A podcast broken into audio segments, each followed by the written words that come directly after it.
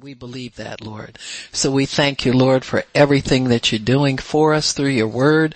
We open our hearts and ears to receive your holy word because it increases our righteousness that we might do your will without fail and bring in the reward that you have for us because of your word in us. In Jesus name, amen and praise God. So I'm going to talk today about the fact that we are God's workmanship and what that really means and how God is molding and shaping us to do His will. Amen.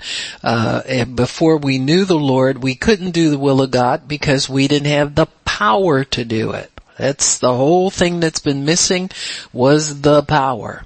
Uh, when we got born again, that was an empowerment that came into our lives. It wasn't just a prayer that we prayed and then we got saved and now we're out of danger kind of thing. Uh, as we grow in God, we begin to understand exactly what God's doing uh, in the work that He's doing in us. And so it's always good to keep yourself understanding and participating in what God's doing in your life. Uh, we don't have to be um, um, what we call uh, spectators in the the process of God and in the things of God and in what God's doing in your life. He saved you for a reason. He saves everybody for a reason. You're not here sitting on a shelf waiting for that day when you cross over to be with the Lord. But we are His workmanship, which means that He is creating, molding, shaping, reshaping. He's always molding and shaping us. And so we, we need to grasp that. You're, you know, I'll see Christians quote unquote get bored with their life in God and then drift off and do nothing or drift off and quit going to church and, and then you meet them years later. Oh yeah, I used to belong to a church and I used to do this and it's always a past. But if they understood that God is still working on them and be encouraged by the fact that no matter if it seems like anything's happening or nothing's happening to us, nothing's happening spiritually, naturally, wherever you inspect to see if something's happened, you have to live by faith and believe that God is yet working on us. What is He working on? He is conforming us to the image of Christ. He is remaking us in His image. He is encouraging the Christ life in us to get stronger and stronger. So He is working to make us stronger in Him not uh, weak to the elements of the world, but stronger in Him. And so when, when we understand that there is a strengthening that's coming to us, there is an empowerment greater that's coming to us when there are greater things that God has ordained for us to do, then we'll be more encouraged to submit to His working in us. And it's not something that we do ourselves. You couldn't plan, you couldn't write this movie if they paid you good money to do it. The script of your life you cannot write. Your life is hidden with Christ in God and only God has the answers. God has the keys. God has the master plan. God has the blueprint. God has the schedule. He knows when He's going to give you certain things, when He's going to reveal certain things to you, how He's going to do it. You know, I'll hear people say things like when they come into a knowledge of something about God, ah, I wish I had known this 10 years ago. Well, you wouldn't have done anything with it because you're not in charge of the schedule. Now, revelation can be like that. You can, you can think, you know, your carnal mind, God will reveal something to you that maybe you've been puzzling you for a while. And then your carnal mind will grab it. Well, is a fine time to be finding that out. If we could have found that, that's your carnal mind criticizing what God does. And if you listen to that thing, it's going to rob you of the now revelation that God has for you. Like I'll tell people, people say things like, you know, uh, God showed me so and so and such and such and that's why I keep putting off doing X, Y, and Z. I said, it's fine to get that revelation. I said, but now you gotta implement it. I said, the hard part's about to start. And that is putting what you know into practice so that you get rid of the bad habit that's kept you behind all this time. You got me? And so, and sure enough, they'll rejoice in the revelation and then walk away like they never heard it before and go back to the old habits. Gonna beating your head up, beating you, beating yourself up because you don't do it. Uh, God told me I should do this and I haven't done it yet. God's been dealing with me. God's been working on all the nonsense we talk instead of learning how to embrace what he reveals to us by faith and then expect him to start commanding you to put it into operation. It does no good if we don't follow our faith with works of obedience to what was been revealed to us. Amen. It's like people will say things like, well, you know, I struggled with my weight all these years and God finally showed me such and such and so and so. I say you better embrace it and hold on to it because that bad habit is right around the corner ready to latch. And then sure enough, what they get is they fall right back into the, you know, old habit. And so this is always a fight. I don't care what it is that God reveals to you. It is a fight to hold on to it. And so we have to be more engaged in the fight than in the revelation. It's like he'll reveal to you the key to receiving healing, but you're going to have to fight to get it. It's not going to be easy every day. It's not going to be hard every day. It's going to be the day that he makes for you to rejoice and be glad in what he's doing, but it's not going to be like every single day is a is a a uh, uh, a complete uh, improvement, or it won't happen around the corner tomorrow. You can receive revelation and feel like you got it, and and you you're possessing it, and then before you know it, it's slipping away from you again. So the the real test is in your day to day commitment to what He's revealed. What's he revealed to you? You've got to commit day to day to day to hold on to what he's revealed. So in Ephesians chapter 2, we have our scripture. And in verse 1 it says, And you hath he quickened who were dead in trespasses and sins. So God has made you alive. He has quickened you. Or He has given you spiritual life. Amen? Because you were already alive naturally, so it couldn't be talking about natural life. May, he's made you alive in something else. And he says here, um, God is rich in mercy. And he says, by grace you are saved through faith, that's verse 8, and that not of yourselves, it is a gift of God, lest any man should boast, for we are his workmanship. In other words, uh, so you don't get to bragging on how much revelation you have and how easy it is for you to preach and what your big crowds are. Understand that you are His workmanship. So anything good that your ministry brings into your life or your ability brings into your life, anything good, you cannot boast in it because he's the one working in you and working with you to accomplish anything that you get. So that takes the pressure off of us to perform. It takes the pressure off of us to have to be responsible for seeing to it that the answer comes in. We're His workmanship, created in Christ Jesus unto good works, which God has before ordained that we should walk in them.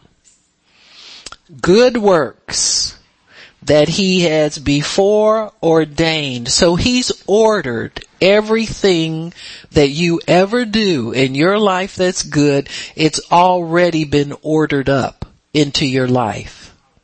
So there's nothing that you can add. You can't come up to God with some bright idea about how you're going to revolutionize the world of ministry. You understand? I mean, if you do that, it's because it's a foreordained work. It might be new to you, but it's not to God. And so God will, will help us to keep an understanding that He is in control of our lives. Anytime He wants control back, He can get it from us, but He likes to have us cooperate with Him. Because it ain't no fun to have God wrestling with you for the things of life. So he wants us to be cooperative with him. That's why he explains these things to us. Amen. And, and Paul reminds them of a time when they were without Christ. Amen. Having no hope and without God in the world. And so we're now made close to Him by the blood of the cross so that God can reconcile Himself to us. That word reconciliation means there's nothing left for us to have to do to get God. I mean, we got a zero balance. There's no debt. You ever get a credit card bill and they say amount due zero? I know we don't get them too often, but you know, it's possible. Amen. And so you look at it and the first thing that goes through your mind, what can I put on here now?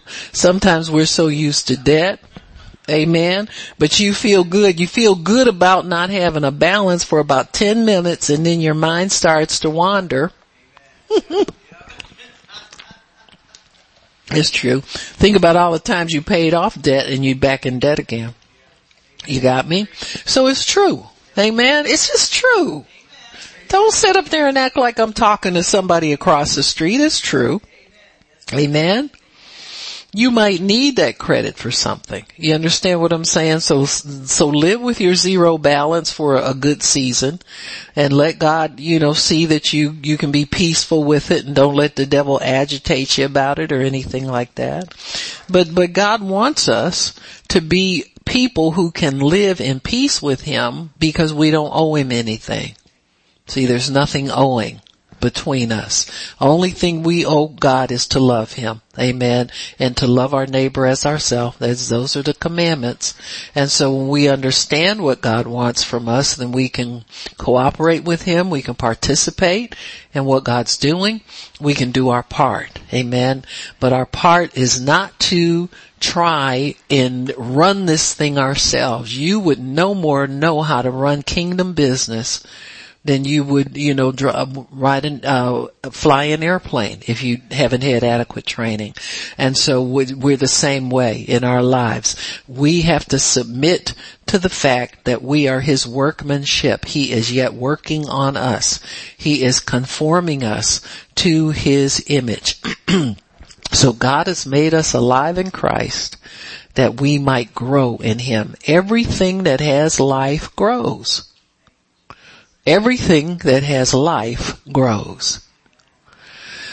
Verse 4 tells us that God expects us to increase in His grace.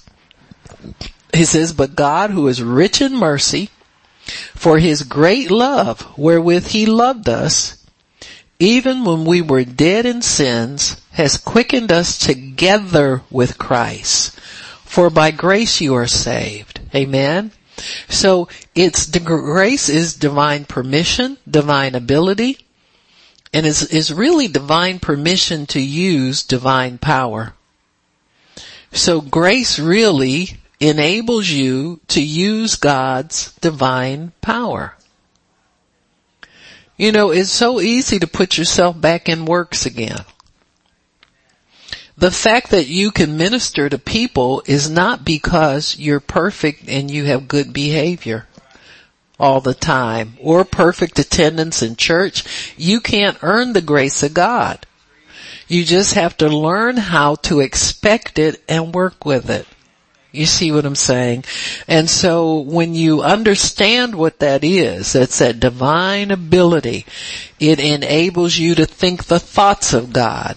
It enables you to do the works of Christ. It enables you to do every single thing that you need done in life.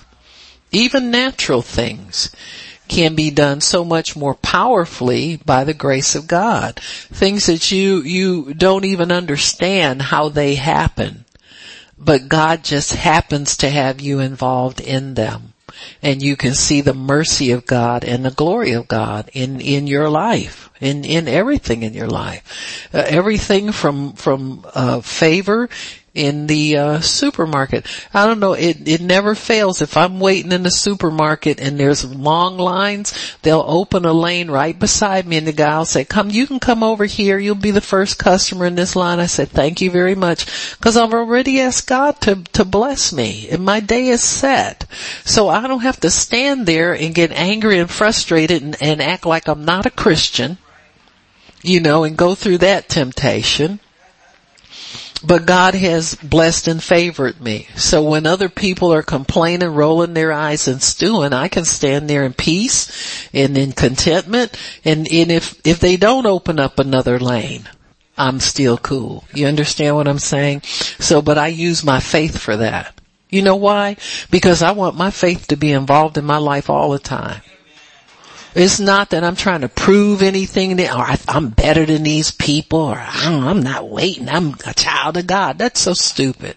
You know, if you really think about how stupid that is, you make yourself self quit thinking like that and just depend on God's mercy. Well, God, if you want me to stay here in this line, it's a reason for it. But Lord, I'd like to have your blessing and your favor. And then it opens up favor for other people because there are other people that are waiting and tired too, just like you are that need to be blessed that way. And so there's just all kinds of ways to look at who we are, but, but we are God's workmanship and He's constantly working on us to realize we are blessed to be a blessing. Amen. You can be a blessing by decreeing God's favor in your life and let the overflow bless other people. Amen. Amen. Or let somebody else get in line before you sometimes, you know, and show God that you're, you're not trying to put yourself above people, you know, but you're a door. You are, are the key to a door that gets opened up to favor for you and for everybody else. Amen. So, um, we are to increase in the grace of God. Amen. So by grace we are saved and he has raised us up together and made us sit together in heavenly places in Christ Jesus. Amen. So by grace we are saved through faith. That's verse 8. And that not of yourselves. It is the gift of God. So whatever you receive as God's workmanship, it is the gift of God. Your good behavior won't earn it for you. Now that is not to say go behave bad and make God bless you anyway. You're to behave him because that's the best way to live. You know, cause pretty soon you'll get stupid out there misbehaving and assuming it's okay with God. So you don't want to cross that line. You want to be obedient because of the joy of, of pleasing the Father. You want to, you want to please Him with obedience. You don't want your own way all the time. And you don't want to have to always be correcting yourself because you refuse to allow God to work things out for you. See, if we'd let him do it, put it before him and let him do it before we know it, the deed's done. But we spend so much time stewing and fretting and fussing and fighting and, you know, unrenewed mind, carnality in your mind, you know? Always let your mind go along with what your spirit is commanding that you do. Don't let your mind be your enemy and the enemy of your spirit man. Let your mind calm down and quit talking to you and you quit listening so that you can obey God without the, the drawback. You know what I'm saying? Is being double minded. You know, like I'll, I'll, I, people will say things like, when something bad happens, well I knew that was going to happen. How'd you know that? Thought you were in faith and believe in God for something better. You see, but see, we, we'll pray and we say we believe God and then we watch with a carnal mind to see if something negative happens or not. We gotta stop doing that to ourselves. Amen. We really do have to stop doing it. And many times that false prophecy thing is riding in us and we just want to be right. And so you'll take a hit to your finances or take a hit to your relationships, take a hit to your relationship with your family just to prove on the inside of your head that you're right. You see what I'm saying? You gotta watch yourself. Because if you can line up spirit, soul, mind, and body, and operate as a unit obeying God by His Spirit, you'll be far more content, you'll be far more consistent, you'll be far, you won't be sweating small things all your life.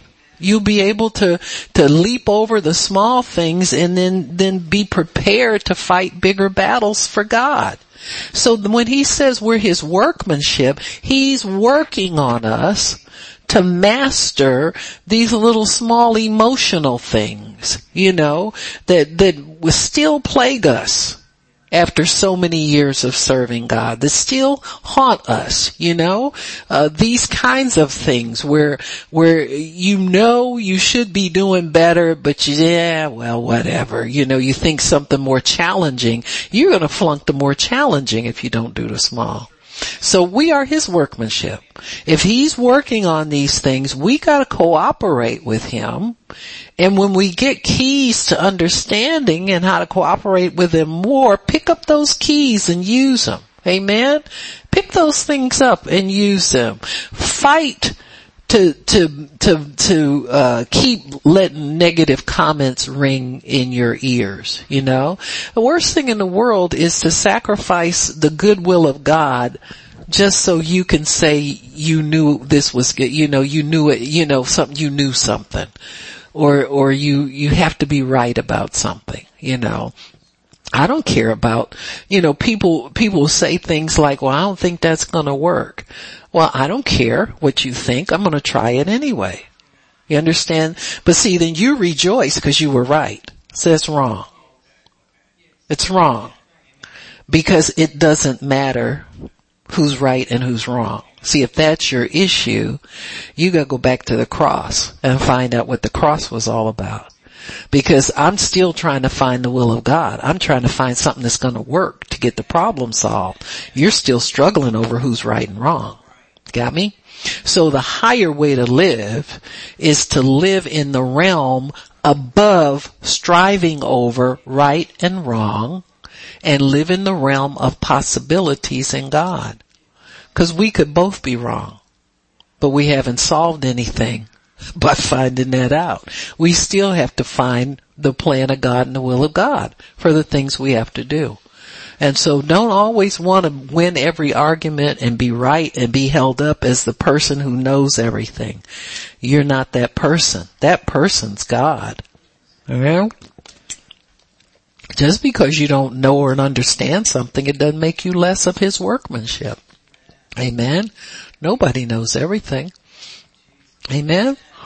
So you're still his workmanship, whether you get everything right or not. You're still his workmanship, whether he's still working with you for what you think are petty things or small things.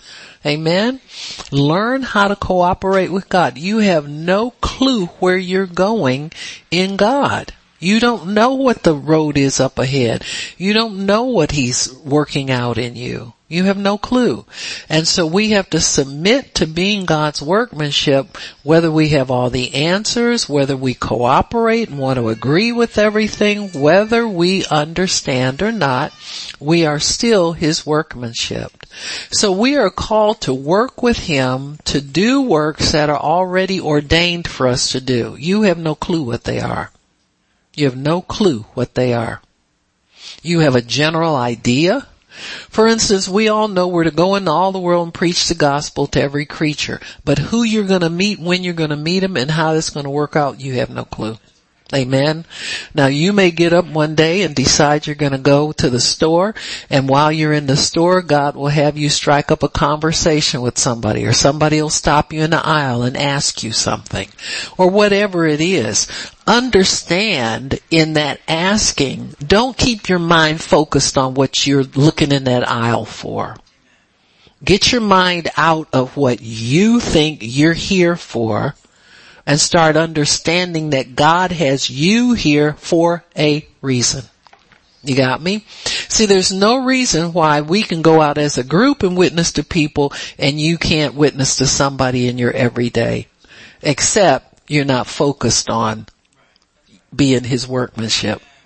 See, you're not focused all the time on him. Cause see what we do is we get in that little safe little cocoon you know, once we get in our daily routine, our normal routine, like with your neighbors and with you, and you keep your mind focused on things of the world instead of I'm God's workmanship. God, I'm open to witness to my neighbor. I'm open to mention or I'm open if they give me a problem, I'll a- offer to pray for them. That's so easy to do. It's pathetic that we don't do it more. You see what I'm saying? Because the door is always, everybody's got problems. Everybody's got a complaint. Everybody's got something going on that, that needs adjusting in their life. But if we will remember that we are His workmanship and He has already ordained our good works, you can take a hint from the Bible if he tells you you're to be a witness to him everywhere, you're going to be a witness to him, even with your neighbors who don't seem to want God or want anything from God. You're still a witness to them. So you gotta let him mold you, mold your thinking into believing that you're there to win those people to Christ.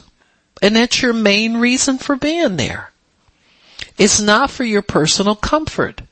It's not for you to just go home and sleep every night. You are there as a witness because you, you have eyewitnessed the goodness of God. So you gotta testify to that.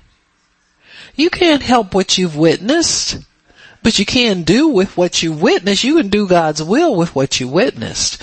And so you have to stay open that God, I am your workmanship. And yeah, I don't want to rub my neighbors the wrong way and I don't want to seem like a religious fanatic. You're far from it. Cause if you've never mentioned Christ to them, you are far from a religious fanatic. You got me? And you let God handle what his workmanship creates. His workmanship creates what he wants. Amen?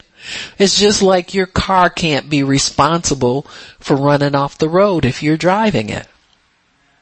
You can't be responsible for what happens with the words that you give under the unction of the Holy Spirit. Cause you're His workmanship. He put you together. He put you in the place where you are.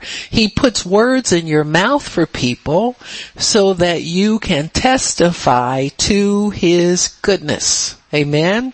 You can testify to His mercy. You can testify to His power. This is all good news to people, folks. It's never bad news, but it's always good news. So God's good works are foreordained. Huh? Well, when I lived in the last place I lived in, I witnessed to people all the time. Well, same, it's on the same place it is, it's same thing here. You know, you haven't changed. He's still working in you. You're still his workmanship. Your neighbors are still going to hell if they don't find out about the Lord.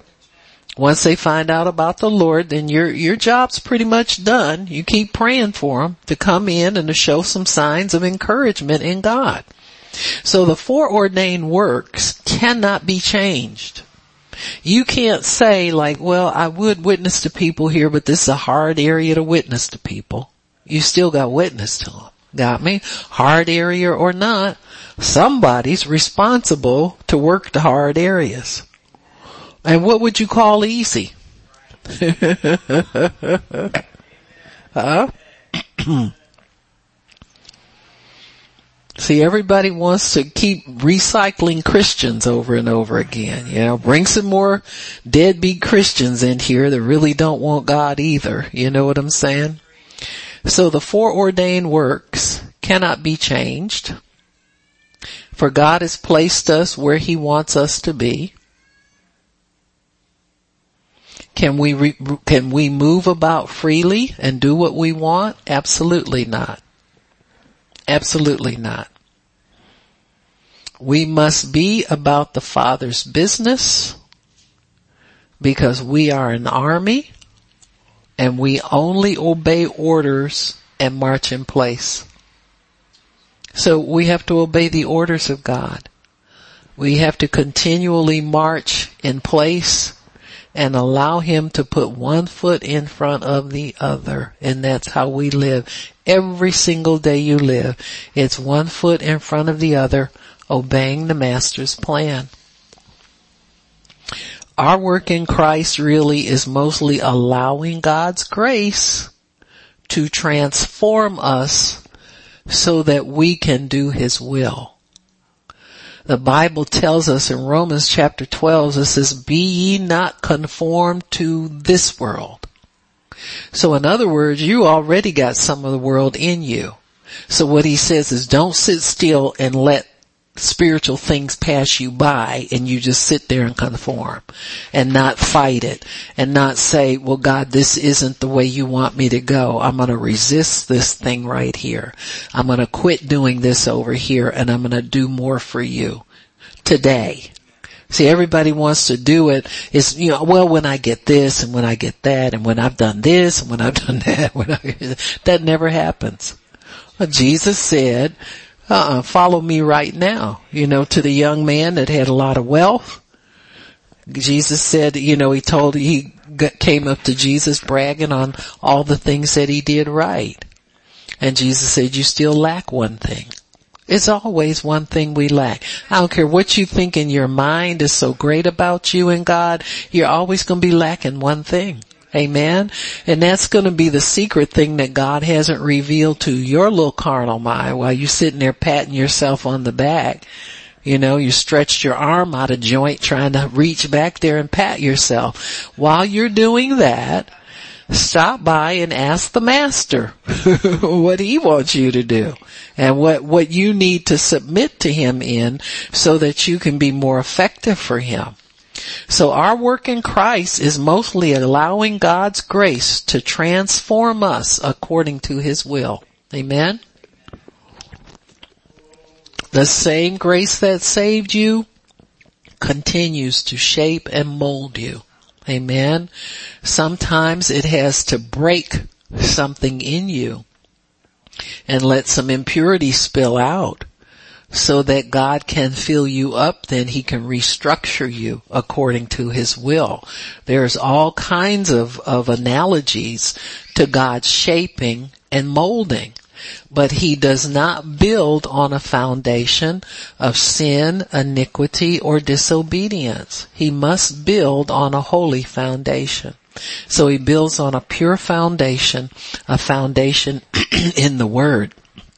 So in, uh, let me see, that was Ephesians 2. We got there. And in, why don't we go to Acts chapter 3? We'll see a foreordained work that people kind of look at and wonder about verse 1, Peter and John went up together into the temple at the hour of prayer, being the ninth hour, and a certain man lame from his mother's womb was carried, who they laid daily at the gate of the temple, which is called Beautiful, to ask alms of them that entered into the temple. So he was a beggar because he was lame, he couldn't work who's seeing Peter and John about to go in the temple asked them for money and Peter fastening his eyes on him with John said, look on us.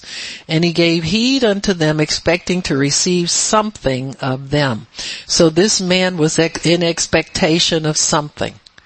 Faith is more expectation of good than it is desiring something specific. How many of you have prayed for something and then God kind of switched it up a little bit and gave you something, gave you basically what you asked for but kind of surprised you a little bit with something more because you were desiring it. See, I don't necessarily agree or disagree with what people teach us about being specific about what you ask God for because he still wants to do more than we can ask or think. And so the prayer works both ways. You can be specific, but sometimes you can ask and say, well God, I just trust you, whatever I need. I was speaking with somebody yesterday and they, they said, she said, you know what?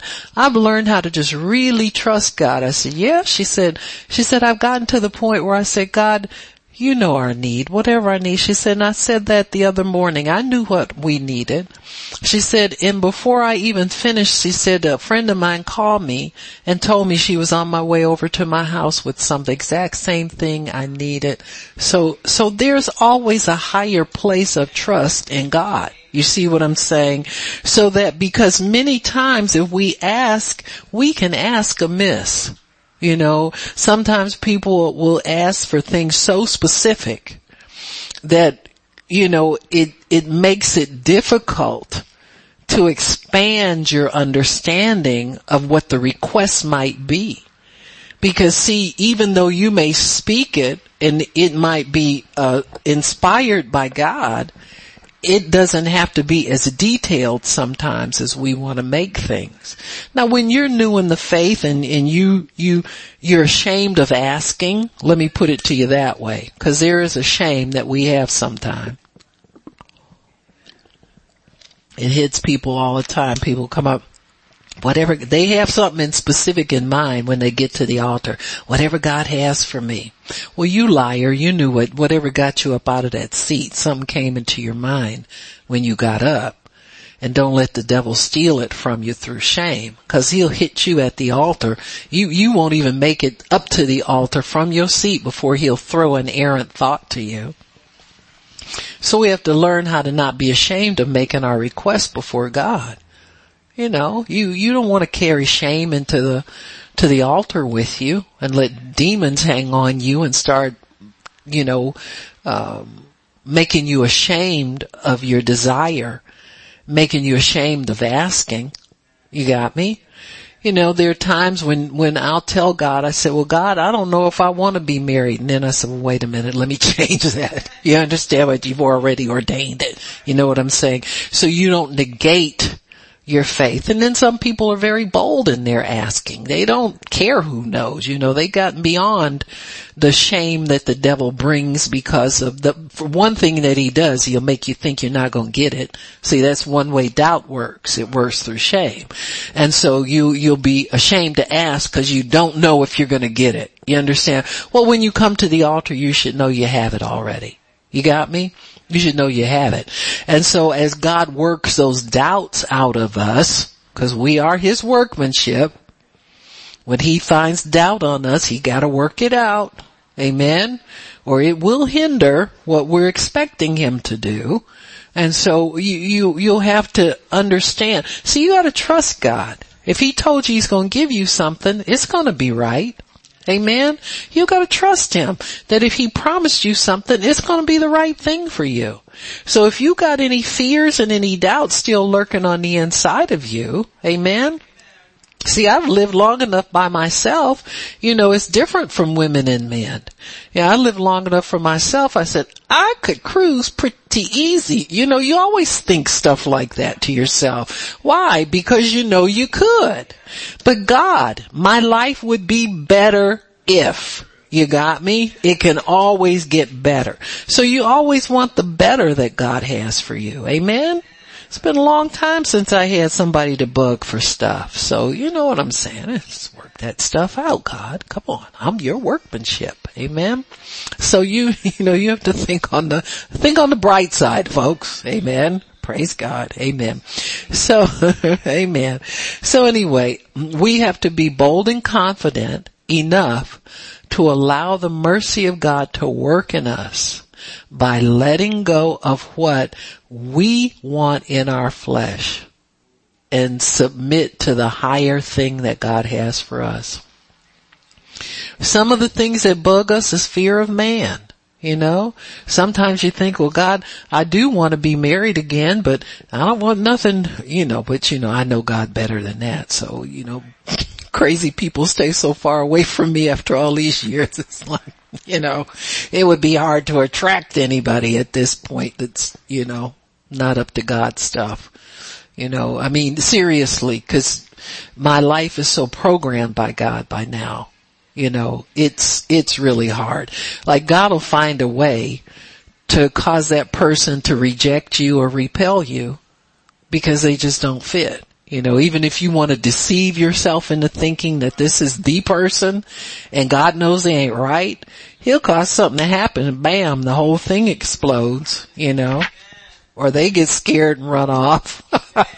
I've had that happen many times, but you know, that's a whole different story. But, uh, you know, there, there is that, that no mess up aspect of having submitted to his workmanship so that nothing stupid fits in your life anymore. which is a nice place to rest in. Not that I couldn't mess my life up, but it would be yay hard. You know what I'm saying? Yay hard. Uh, some of the things that I've committed to God over the years, it, it, it would be, you know, challenging, you know. So, and don't anybody try to say, well, who does she think she is? I don't know.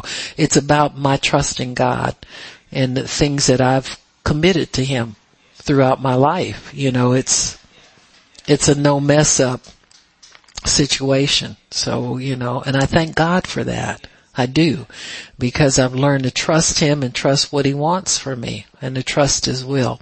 So anyway, um, so we must be bold and confident enough to allow the mercy of God to work in us by letting go of carnal desires, material things.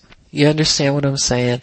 You don't need to be still praying about, uh, you know, houses, cars, and that. God knows what you want. He knows what He's got scheduled for you. You see, so He'll mold your faith so that you can receive what He has for you if you'll let Him do it. It's all about letting Him do it. And many times we run out and do it ourselves before we give God a chance to lead us to what He has for us. He knows all of that. So these things are foreordained for us. Amen. They're foreordained in such a way that you don't have to always um, look to correct things in your life. You know what I'm saying? You you know that they'll fit. You know that they're right. Uh, you don't have any complaints about them, any qualms about them. Uh, you just accept God's will and, and you live peacefully but with you and God. So here Peter and John have met this man and God, they tell him to look on them and he's looking to receive something. So they say silver and gold I don't have. Now at that point, that man could have stopped expecting. However, he didn't. Amen. So when you find out that the thing you thought you were expecting is not available to you, don't quit expecting. You got me? Keep expecting. This is, see, you gotta look at this for, everybody look at that scripture please. And so you can know what we're talking about here. You look at the word and you'll understand it. Amen. It says,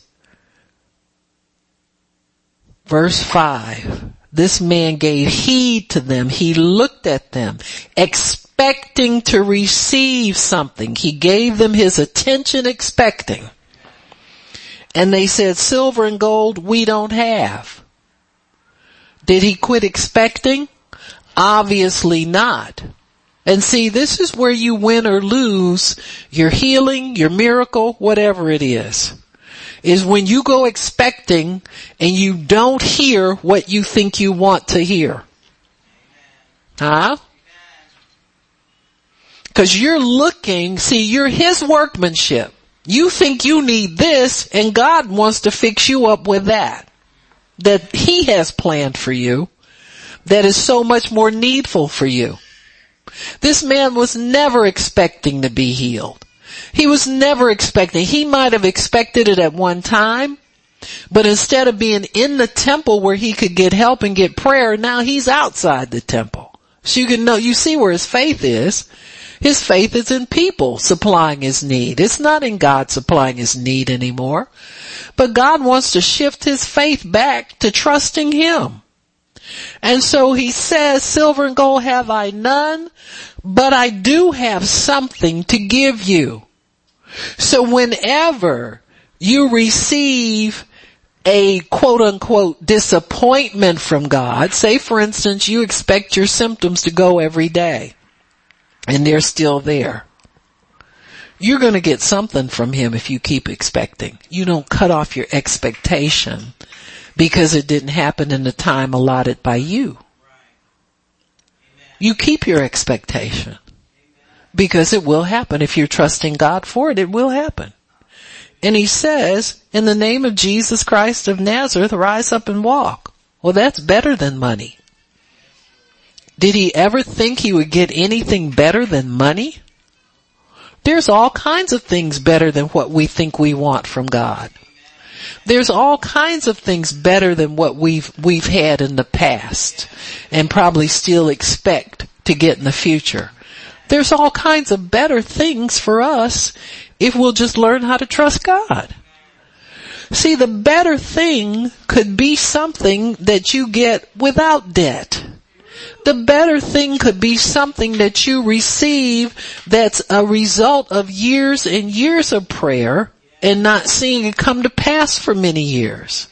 Um, the other night I shared in a Facebook post a prophecy God gave me. I'll have to share it with you, Miss Juana, because I know you're not on Facebook. But it, God was saying the reward of the faithful. Can you close the door, Mr. Gary?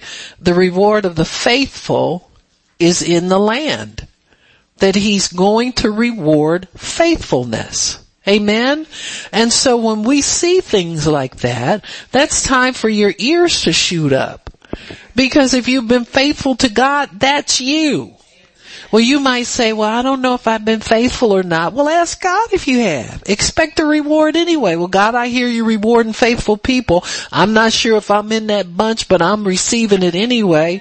The little bit I've been faithful in, I'm thanking you for rewarding me for it and just allow God to continue to work on you. Allow Him to continue to mold and shape you. Allow Him to continue to make you into what He wants you to be for His glory. Amen? That's how He gets glory, when, when He has full reign in our lives. And so they told that man get up and walk. This was something that they were foreordained to do for this gentleman. And there you think to yourself, well, Jesus went in the temple beautiful all the time. He never healed him. Jesus wasn't foreordained to heal this man. Everything that Jesus was foreordained to do, he did. You can't take another person's work and put it on somebody else. I can't make somebody do what God has called me to do. You can't make anybody do what God has called you to do. You have to do your own work in God because he is forming us, molding us and shaping us so that we can do his will. So they were foreordained to heal this man. He was foreordained to receive his healing. He may have been out there asking for money, but trust me, anybody who's begging would rather be working. Amen? I'm talking about deep down inside. People don't want handouts. They want God created man to work and that will never be erased from humanity.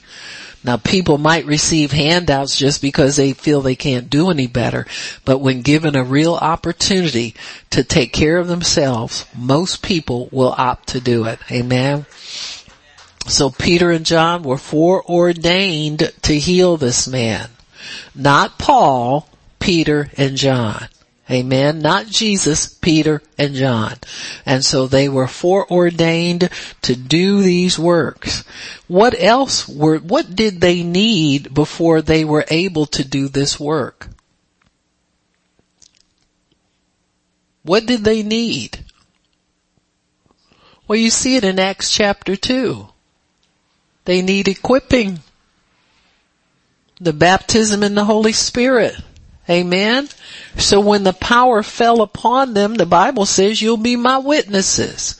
So they began to do the works of Jesus, even though they'd done them before when Jesus was alive, but Jesus told them to go wait, don't do anything else ministry wise. After he was raised from the dead, they had to be endued with power from on high. And so that power from on high came upon them in a different way than it had manifested in them when Jesus walked the earth. Amen. So now they were under the control of the comforter, the Holy Spirit, who lived in them and who came upon them to give it. And that's how they were empowered to get this man well. Amen. The Holy Spirit came upon them and told them to stop and minister to that gentleman. The same way God will, the Holy Spirit will teach even each and every one of us who to stop in front of and what to say to them. to glorify God and to alleviate their suffering. You're baptized in the Spirit, you need to believe that God's going to use you. You can no longer go on nonchalant about it. You believe God's gonna use you. And you gotta open your mouth and not overthink, you know, rethink yourself. You know, oh, I, I should have, when you go and witness to somebody, if they don't receive the Lord, I should have said it this way. I should have said, no, you're His workmanship. You just keep being His workmanship. See what happens, many of us stop because we don't think it's working out like it's supposed to. You're his workmanship. How dare you criticize the master's work in you? You have to go ahead and do what you do by faith. Every time you're out, think about God, how can I be used of you? What can, what can I do? Who should I talk to? How should I approach this people? Sometimes all you have to do is say yes, say hello to somebody. And then the door opens. All you have to do is smile. Some of us scowl too much. You don't even look friendly. But if you would smile at people, be engaging and be friendly, it'll shock you how many people will be drawn to you. Amen. God, uh, you know, Jesus drew people from far and wide. Huh? They came to hear what he had to say. Why? Cause God, he was God's workmanship. Amen. God made him that way. He makes us that way. Amen. So we can be effective. We can be effective in family members. We're just scared they're going to reject us. You gotta get beyond that. You gotta be willing to be rejected for Christ. Amen? So in Acts chapter 9, talking about somebody who's rejected for Christ, remember, we're God's workmanship. All of these people we read about in the Bible were God's workmanship.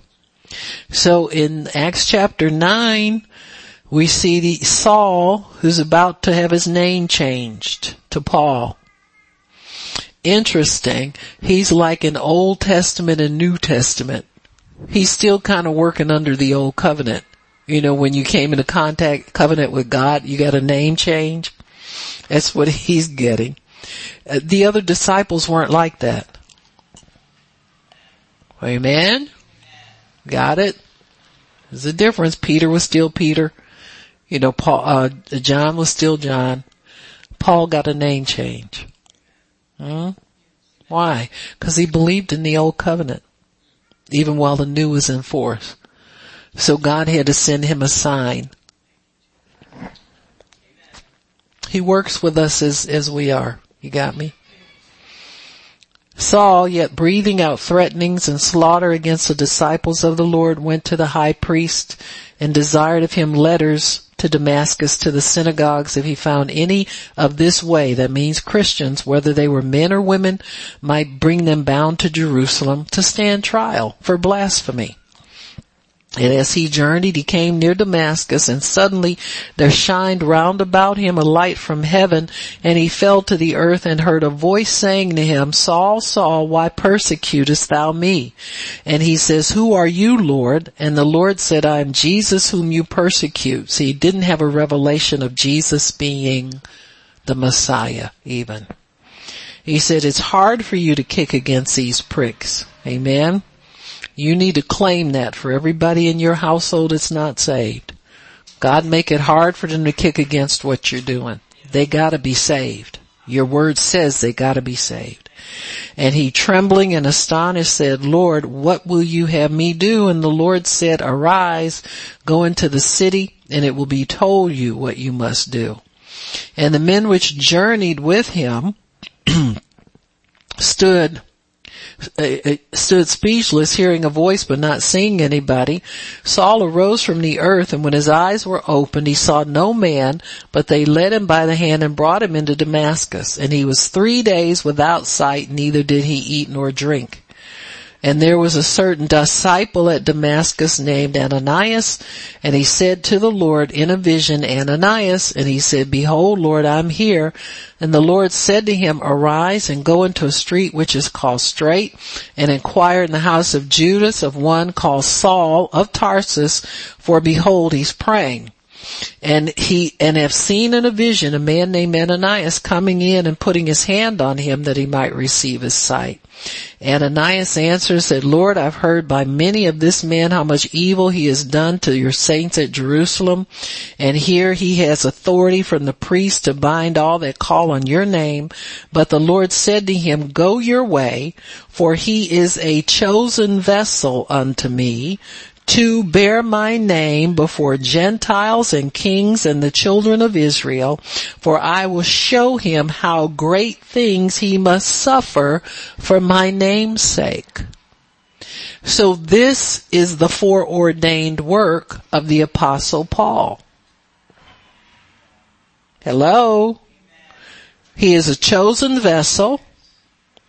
He's going to bear the name of the Lord before the Gentiles and kings and the children of Israel. And he's also going to suffer greatly for the sake of Christ. Amen. All these people that want to get into an entertainer's face and tell him about the Lord don't realize the extent of the call. If it happened for Paul, it happens for everybody. This is the pattern. If you're going to go into high places, God's got to make sure you're not going so you can rub elbows with rich people. Cause that's very human to want to do. And you can tell oftentimes the way people talk about it, that they're really, really excited that they get to, oh, so and so prophesied to Michael Jackson and so and so prophesied to so and so and so and so. Michael Jackson's flesh and blood like everybody else. I wish he could have lived a better life in God. It's a tragedy he lived the way he did and wound up the way he did. It's very sad. So we just have to understand the nature of the work, folks. There are many things that Paul had to suffer for the sake of, of the, the, the name of the Lord. Amen. And so he, he Paul then gets his sight and then he goes and, and starts to begin to try and fellowship with the saints and they're a little afraid of him. You got me? And so, uh, you know, uh, um, I'm trying to think when they did change, when his name was changed from Paul into Saul, Saul into Paul. I can't find it right now, but I, when I get home, I'll look it up and see so that you can see that there was a difference in him and a name change. And I believe that that was Saul's calling card when he would get into a situation. They'll say, oh, Saul, no, no. I'm saved. God has changed my name to Paul. From now on, refer to me as Paul. A new identity because the old man dies and there's a new man that comes created in Christ Jesus unto good works. So he becomes God's workmanship as the apostle Paul. So he has to suffer great things, but he will wind up in great places and you see even toward the end of his life in shipwreck, he was still called to, to, uh, appear before Caesar in Rome. And so these are, are things that go hand in hand with the call. And many times there are things that are, are tests for us and, and sufferings things you have to do without. You know, you just can't get up and do what you want to do. You're his workmanship. We have to stay still long enough to let God work on us. Amen? Instead of gotta do this, gotta do that. You know, your mind will hop around and jump around to 15 different things. And before you know it, your day is full of all kinds of activities and you haven't one time thought about who you might witness to for God. Now we live in that age. You can stay on your phone all day long and not think about God. You can stay, you know, or you think about Him long enough to get your prayer done and to, you know, make a little confession, but working. Every day working for God. God, who needs to know you in my neighborhood? Who do I need to share Christ with? You know, eh, you know, that kind of stuff. You, you gotta do that, folks.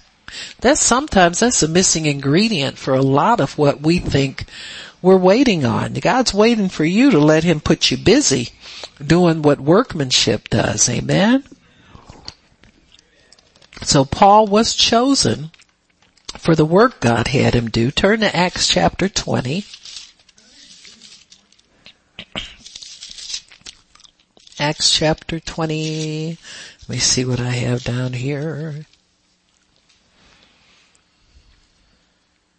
Verse 24. Let me see.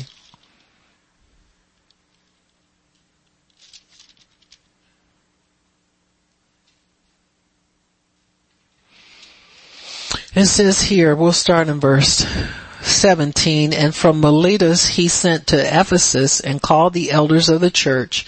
And when they were come to him, he said unto them, you know from the first day that I came to Asia after what manner I have been with you at all seasons, serving the Lord with all humility of mind and with many tears temptations which befell me by the lying in wait of the Jews. In other words, there were a lot of plots against me and how I kept back nothing that was profitable unto you, but have showed you and have taught you publicly and from house to house, testifying both to the Jews and also to the Greeks. Now didn't Jesus say that was what he's called to do? So Paul consistently proved that he was God's workmanship because he consistently fulfilled everything from the first time Jesus talked to him about what he was called to do. He consistently fulfilled that call. He said testifying both to Jews and to Greeks, repentance toward God and faith toward our Lord Jesus Christ.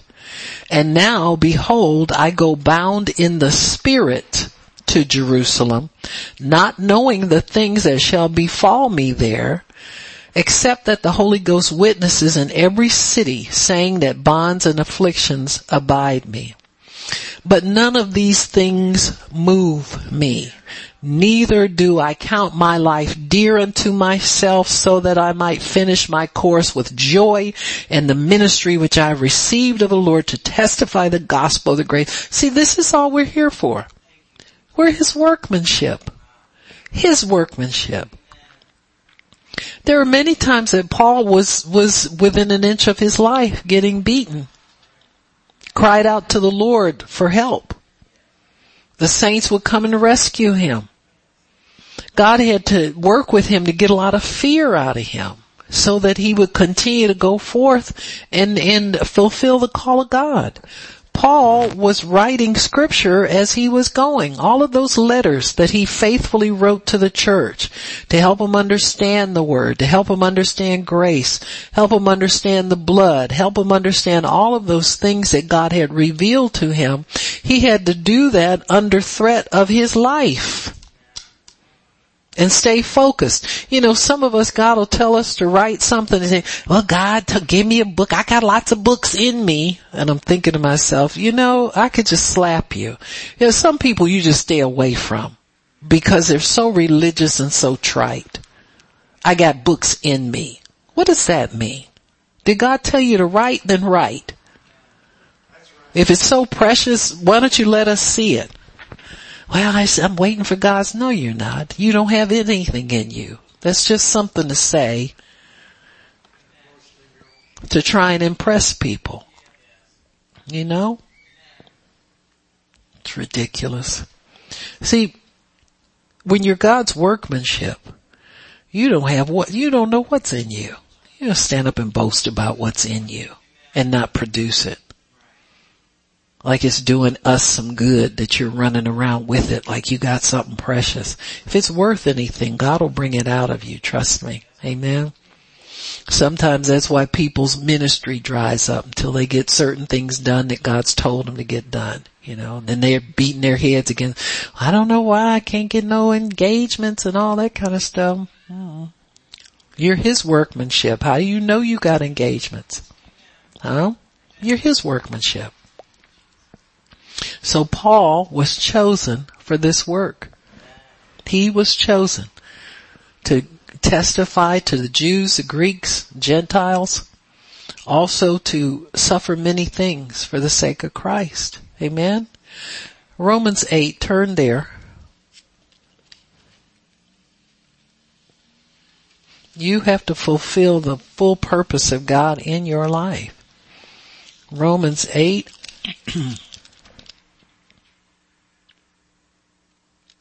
We'll start in 28. It says, and we know that all things work together for good to them who love God and who are his workmanship, we can say, who are the called according to his purpose, who are his workmanship, for whom he did foreknow, he did also predestinate to become conformed to the image of his son. That means his workmanship that he might be the firstborn among many brethren. So he's conforming many of us to his image. Moreover, whom he did predestinate, them he also called. Whom he called, he also justified. Whom he justified, he also glorified. So you're a total package. You're not lacking anything. There's nothing wrong with you. You can get out and win souls like anybody else. God, if you just commit yourself, God, I'm your workmanship. You predestinated me to do good works. I'm ready. Put me to work. Give me my good works. Amen. And he says, what shall we say then to these things? If God be for us, who can be against us? Me. So I gotta get me out of the way. Quit being so busy quit being so focused on things that aren't spiritual and get myself in gear. I'm his workmanship. He that spared not his own son, but delivered him up for us all, how shall he not freely with him give us all things? So quit fretting about your stuff. Huh? Oh well. See, a lot of people are afraid to get, I have let go of so many things that in my legalistic mind, I thought I had to keep reminding God about this and keep reminding about that and keep saying, oh yeah, yeah, yeah. I'm His workmanship.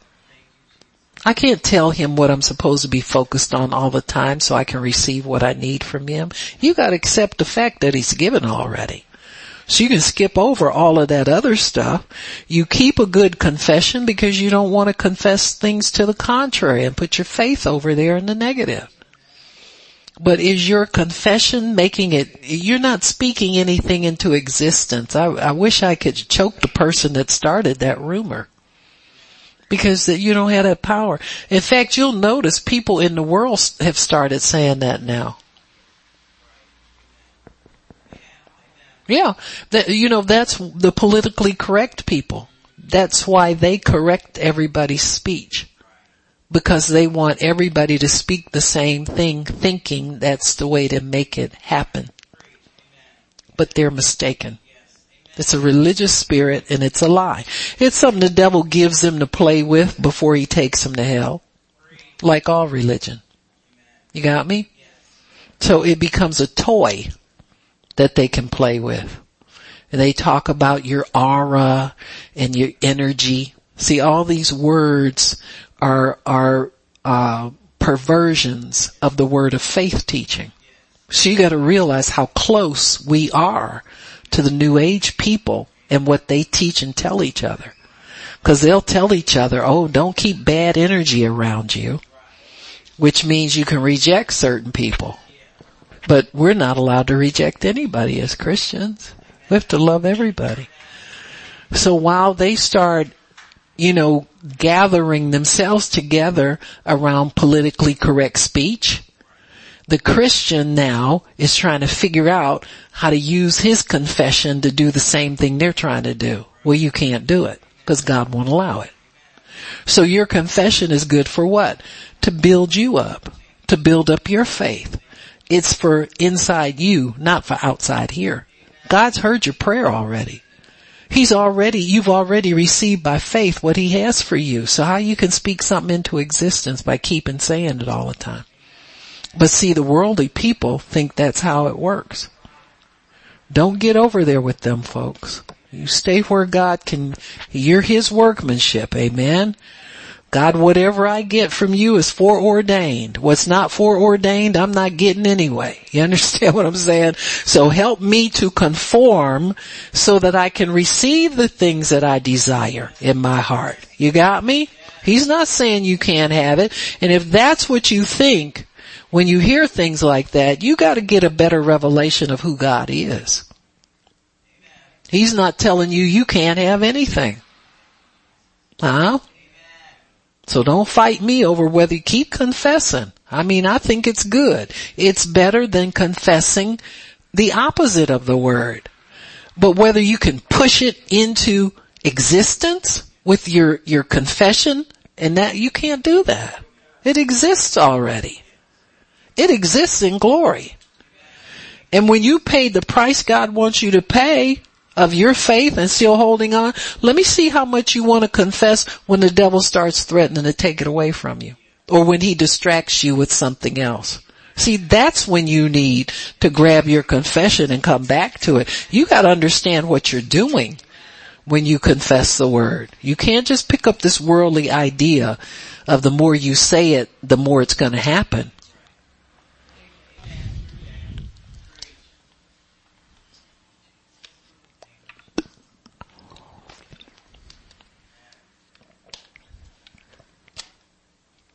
It's on schedule. It's on time.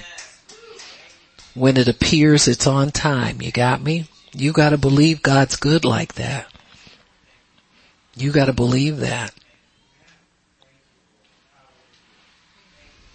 There have been people getting miracles and they knew nothing about confessing the word.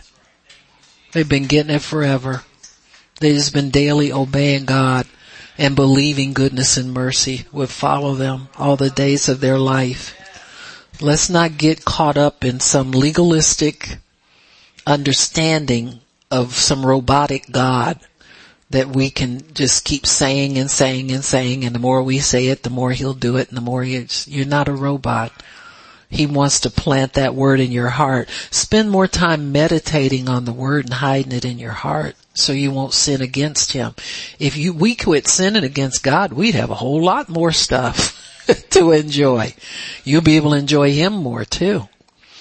So nothing in, and let me just finish here. It says here, he who spared not his only son, but delivered him up for us all, how shall he not with him also freely give us all things? Who shall lay anything to the charge of God's elect? It is God who justifies. Who is he that condemns? It's Christ that died, yea rather that is risen again, who is even at the right hand of God, who also makes intercession for us. Well, it's interesting. So you got a lot of help here, folks. If God's praying for you, if the Lord's praying for you, what else do you need? Who shall separate us from the love of Christ? Shall tribulation or distress or persecution or famine, nakedness, peril, the sword? It is written, for your sake we are killed all day long. So we die daily for the sake of Christ. Which means you're gonna have to let go of some stuff. we are accounted as sheep for the slaughter. No, in all these things we are more than conquerors through him that loved us. For I am persuaded that neither death nor life nor angels nor principalities nor powers nor thing present or things to come, height, depth, any other creature shall be able to separate us from the love of God, which is in Christ Jesus our Lord. So that's where you want to stay. If you're his workmanship, Find out how to stay in God's love and not drift out. Not get to wandering and wondering and questioning and, and all of these things, you know. I, I keep seeing people reporting, uh, these two ministers, I guess. Everybody must have worshiped them because they're all shocked that they quit the ministry, you know. I'm thinking to myself, they're no better than anybody else with flesh on. You know, why are you shocked? And quit inspecting the carcass so much. Because you'll get trapped up by the same thing. That's the enemy's plan. You get to, but, but these people, it is the same stupid question, uh, what's his name? Uh, Carlton Pearson how can a loving God send people to hell? Well, people have asked that forever. If you're saved, you ought to know better than to question God's love. You know why? Cause if you're still saved, you'd have messed up so many times. You could qualify for hell. You got me? Many people, instead of staying on the road of repentance and confession of their sins and righteousness, get off on some stupid road and they think they got it made because they're popular. It's shocking how many popular ministers fall because they start to think their popularity allows them to challenge God. That's all it is. They're challenging God. Well, God, is, is there really a hell and really a heaven? You start questioning that and your salvation's in jeopardy. And that's what the enemy wants. Some things you have to accept. You don't, just because you wrote a couple of books, that doesn't mean you have to have all the answers to life. Just cause you got a church with, with 6,000 people, you, you claim 10, but only really three or four show up regularly. Everybody's got inflated membership rolls. But just because you got a lot of people sitting out there listening to you, that doesn't make you big enough to challenge God. See, we're still His workmanship. I don't care if you have small, you have large, you have whatever you have, you're still His workmanship. Your time, the time of your revealing to the body of Christ may not be in your lifetime. Look at all the people who are so much more famous now that they're dead than when they were alive. That's kind of traditional with God's people. You understand me? But don't let that stop you from serving God with all of your heart and understanding that He's still working on me. He's still causing me to conform to the image of Christ. I'm not perfectly in Christ's image yet. Huh? He's still working on me. Some people don't really get work done until close to the end of their lives on their deathbed. Then they'll start saying, you know what? I really understand a lot about, I finally got peace with God. Do we care? Just as long as you, as long as God completes His work in you. He's got to complete his work in you. He will find a way to get you to the place that he ordained for you to, to abide in. And hopefully that you can do some good works. Amen. Sometimes the greatest work some people do for God is they support the man or woman of God they're married to who serves him. You got me? You, you don't know what they're ordained to do. You know, I used to have people want to prophesy to my late husband. All like, yeah, you called to the ministry too now, you know, and God calls one, he calls the other. You know, and you just want to slap them. Just take your Bible and slap them and say, here, read this. Huh? Where do you get a pattern for how God calls people? You understand what I'm saying? And they're barely hanging on themselves to what God called them to do. You have to listen to God, folks. I found out when I was first called to the ministry what my husband's role was and it never changed. Oh, you could be wrong. No, I wasn't wrong about that because it proved out to be right. Number one, I knew what God had told me. And number two, it proved out to be right. Amen. So you got to understand God's in charge of you. He's in charge of every Christian. We're not in charge of each other. God's in charge of us. We are His workmanship. You can't expect people to conform to what you think they ought to be. You gotta love people. That's your only job. Just love them and quit messing them in their business. Amen. and allow God to take care of people. Cause we can't take His place. We may be made in His image, but He's not made in ours. So we have to conform to that. Amen. All right, we'll stop. Father, we thank you for your word and for understanding. Thank you, Lord, that we appreciate that we're being conformed to your glorious image. We love you for it, Father. We honor you. We bless you. We praise you in Jesus name. Amen and amen again. If anybody needs